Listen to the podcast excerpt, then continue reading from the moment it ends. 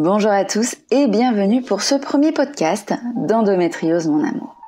Je suis Marie-Rose Gallès, patiente experte et autrice de deux livres sur l'endométriose. Le premier s'intitule Endo et sexo, avoir une sexualité épanouie avec une endométriose. Et le deuxième, Endométriose, ce que les autres pays ont à nous apprendre. Aujourd'hui, je change de format pour un podcast conçu pour laisser parler les émotions que cette maladie nous fait vivre.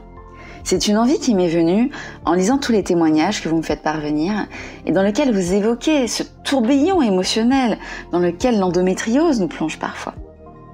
Ainsi, chaque épisode portera sur un aspect de la maladie et les émotions que cela peut susciter en nous. Ce podcast s'inspire des divers témoignages que vous m'avez envoyés. Il n'est donc pas exhaustif. Il y a plein de façons de vivre le diagnostic et aucune n'est mauvaise. Ce podcast est sponsorisé par la marque écologique et solidaire Marguerite et compagnie. Cette marque propose des tampons composés à 100% de coton biologique. Elle permet aussi l'accès gratuit aux protections périodiques grâce à ses distributeurs situés dans les lieux publics. Tout au long de ce podcast, j'utiliserai le féminin par convention, mais l'endométriose touche aussi les hommes trans, les personnes intersexes mais et même les hommes cisgenres, sans oublier les personnes non binaires. Dans ce premier épisode, nous allons nous concentrer sur un moment charnière, le diagnostic. Le diagnostic, c'est un peu comme c'est avant-après que nous présentent les émissions de décoration. Souvent vécu comme un soulagement par celles qui ont connu l'errance médicale, souvent vécu comme une sentence par celles qui ne s'y attendaient pas. Il inspire des sentiments contradictoires selon les situations, et parfois chez une même personne. Cassandra me confiait J'ai fondu en larmes, larmes de peine, larmes de joie de ne pas être folle ou chochotte, larmes de peur de ne pas avoir un enfant. Son copain l'a alors regardé et lui a dit Pourquoi tu pleures? Tu savais déjà Oui, oui, oui, elle le savait déjà. L'autodiagnostic à Andolande est un réel problème, nous y reviendrons plus tard. Et en tant que patiente, je conçois quand même que cette réaction de la part de son copain n'ait pas été celle qu'elle attendait. Et en même temps, en tant que patiente experte, bah, je la trouve particulièrement symptomatique euh, du bazar infini qui règne à Andolande. Un tel bazar que si on ne l'a pas vécu soi-même, eh bien on ne le comprend pas. C'est aussi un bazar dans lequel on se perd environ 7 ans.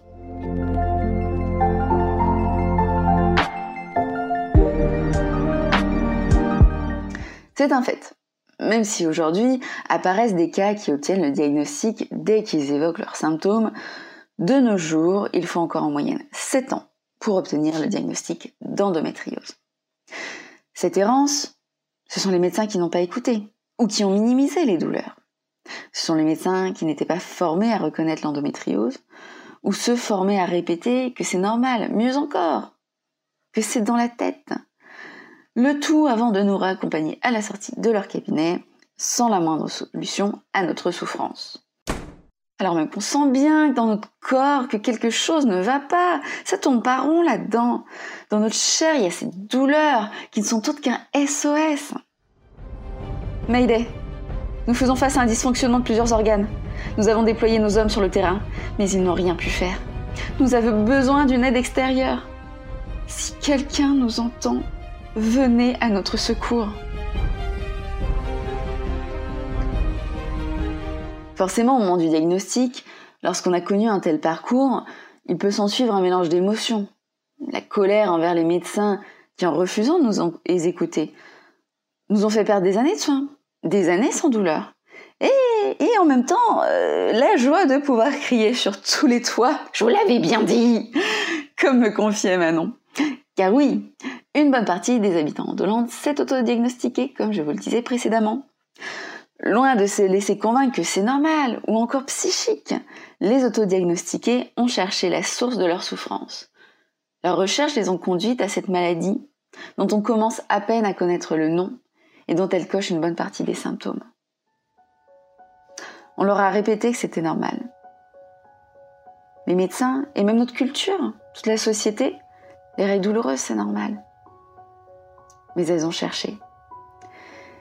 Et il ne faut pas oublier que toutes ces années à s'entendre dire que c'est dans la tête, ou à ne pas écouter notre douleur puisque c'est normal, encore une fois, ce n'est pas sans conséquence sur la confiance en soi et le rapport à son corps.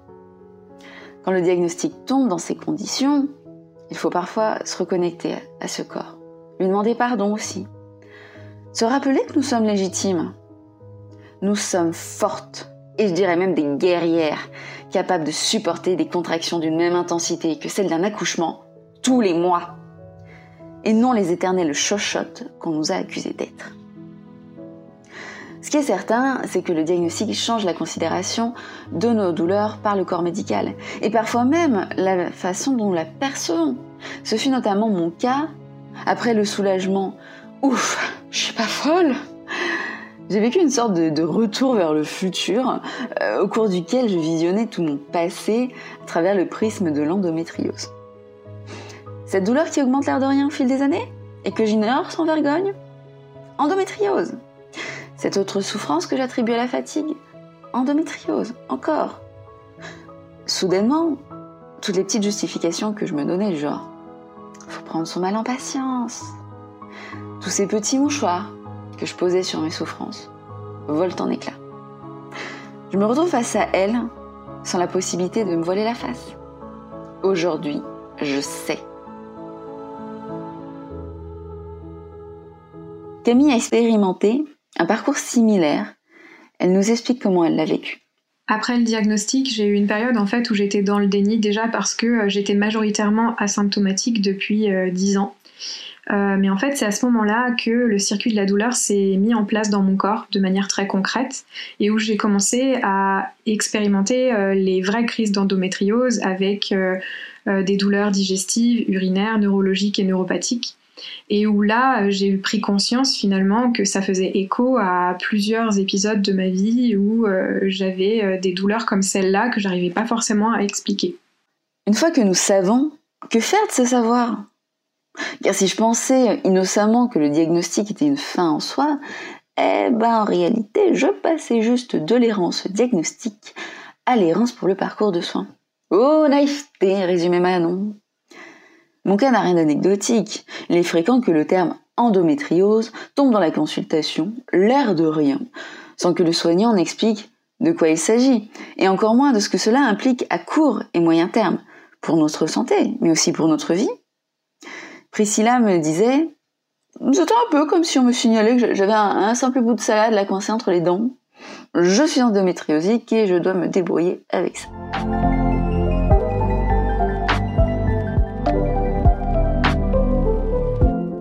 Ce sentiment d'abandon est fréquent et généralement simultané au moment où on nous tend une ordonnance de pilule sans nous expliquer en quoi cela va jouer sur l'endométriose, sans nous expliquer les effets secondaires ou même les autres traitements qui sont possibles.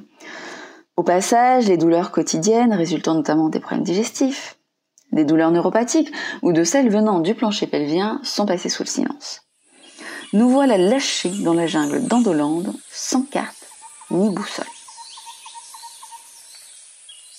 Le plus souvent, ce manque d'explication s'accompagne d'un manque de compassion. Les interrogations, les angoisses, les symptômes atypiques, la volonté de ne pas prendre tel ou tel traitement ne sont pas pris en compte. Ce manque d'écoute est d'autant plus brusque quand il vient de médecins médiatisés, qui devant les caméras vendent une médecine humaine, mais qui tiennent un discours plutôt formaté, qu'ils appliquent à tous une fois que l'on est dans leur cabinet. Ce manque de compassion aggrave aussi la sensation que le sol s'ouvre sous nos pieds, que l'on peut ressentir lorsqu'on commence à s'inquiéter pour son avenir en entendant le diagnostic. Pourrais-je avoir des enfants? Alors que les médias affirment que l'endométriose rend systématiquement infertile. Vais-je devoir renoncer à ma carrière? Car ces souffrances me fatiguent et me font manquer trop de jours de travail pour occuper un poste à responsabilité. Mes proches resteront-ils auprès de moi? C'est vrai, qui a envie de fréquenter une personne malade, qui n'a pas la force de faire telle activité, et comment accepter un dîner quand on a une alimentation spécifique? Toutes ces inquiétudes qui nous assaillent alors que le mot endométriose résonne encore dans nos oreilles, nous donne l'impression d'être écrabouillés par un piano comme un Looney.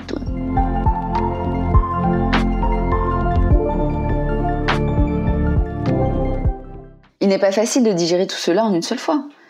Ainsi, il y en a pour qui Le temps du diagnostic se fait par étapes. Mathilde me racontait comment elle a d'abord entendu le terme endométriose, puis compris l'importance de la maladie lors d'une opération et finit par réaliser le caractère chronique avec les symptômes persistants. Au final, cela lui aura pris 5 ans pour intégrer le diagnostic. Et il n'y a aucun problème avec ça. L'essentiel, c'est que vous trouviez votre voie. Et parfois, tout ce dont on a besoin, c'est simplement de temps. Par ailleurs, le diagnostic lance officiellement notre parcours de soins, mais pas seulement. Il annonce aussi le début du travail de deuil de sa vie en bonne santé. Il faut en effet du temps pour intégrer ce que le diagnostic signifie concrètement. Nous ne serons jamais en bonne santé. Bien sûr, cela n'a pas le même impact que vous soyez un cas asymptomatique ou que la maladie vous invalide. Cela va aussi avoir un impact sur comment nous vivons notre vie, comment nous l'adaptons à la maladie et la perception que nous avons de tout cela, comme nous l'explique Camille. Aujourd'hui, je me situe vraiment entre l'incompréhension et le soulagement. Déjà parce que ça m'a permis de mettre un mot sur toutes les pathologies pour lesquelles j'ai été consultée par le passé et qui se sont souvent soldées par un C psychosomatique. Et l'incompréhension parce que j'ai du mal à accepter qu'en 2020, c'est une maladie dont on ne guérit pas et qui possède très peu de traitements. Après, là où ça a été le plus difficile, en fait, c'est que j'ai vécu avec l'endométriose pendant presque 10 ans sans m'en rendre compte. Et pour moi, le système de douleur, c'était vraiment un indicateur, un allié euh, ou une intuition, en fait, finalement, qui me faisait prendre des décisions différentes dans ma vie. Du coup, être confronté à euh, des situations où on m'explique aujourd'hui que c'est un problème, ça remet en cause finalement euh, toute cette bienveillance que j'avais construite autour de l'appréhension de cette maladie. Et je trouve que ça, c'est difficile. Le témoignage de Camille est précieux. Car si l'on a déjà appris à vivre avec la maladie, comme elle l'a fait, sans le savoir, le diagnostic finalement vient bouleverser l'équilibre qui existe. Il faut en recréer un autre. Cependant, il faut garder en tête que le diagnostic est une opportunité. Une occasion de ne plus subir la maladie, mais d'apprendre à cohabiter intelligemment avec elle. Les générations précédentes n'ont pas eu cette chance de pouvoir mettre un mot sur ce qu'elles vivaient d'être crues par leur entourage, par le corps médical, et d'être prises en charge. Nous, nous savons. Nous avons donc la possibilité de savoir où chercher pour trouver comment nous soulager et préserver au mieux notre capital santé, pour ne plus atteindre des situations dramatiques à la quarantaine, puisque la maladie n'aurait pas pu être empêchée de causer des dégâts irréparables.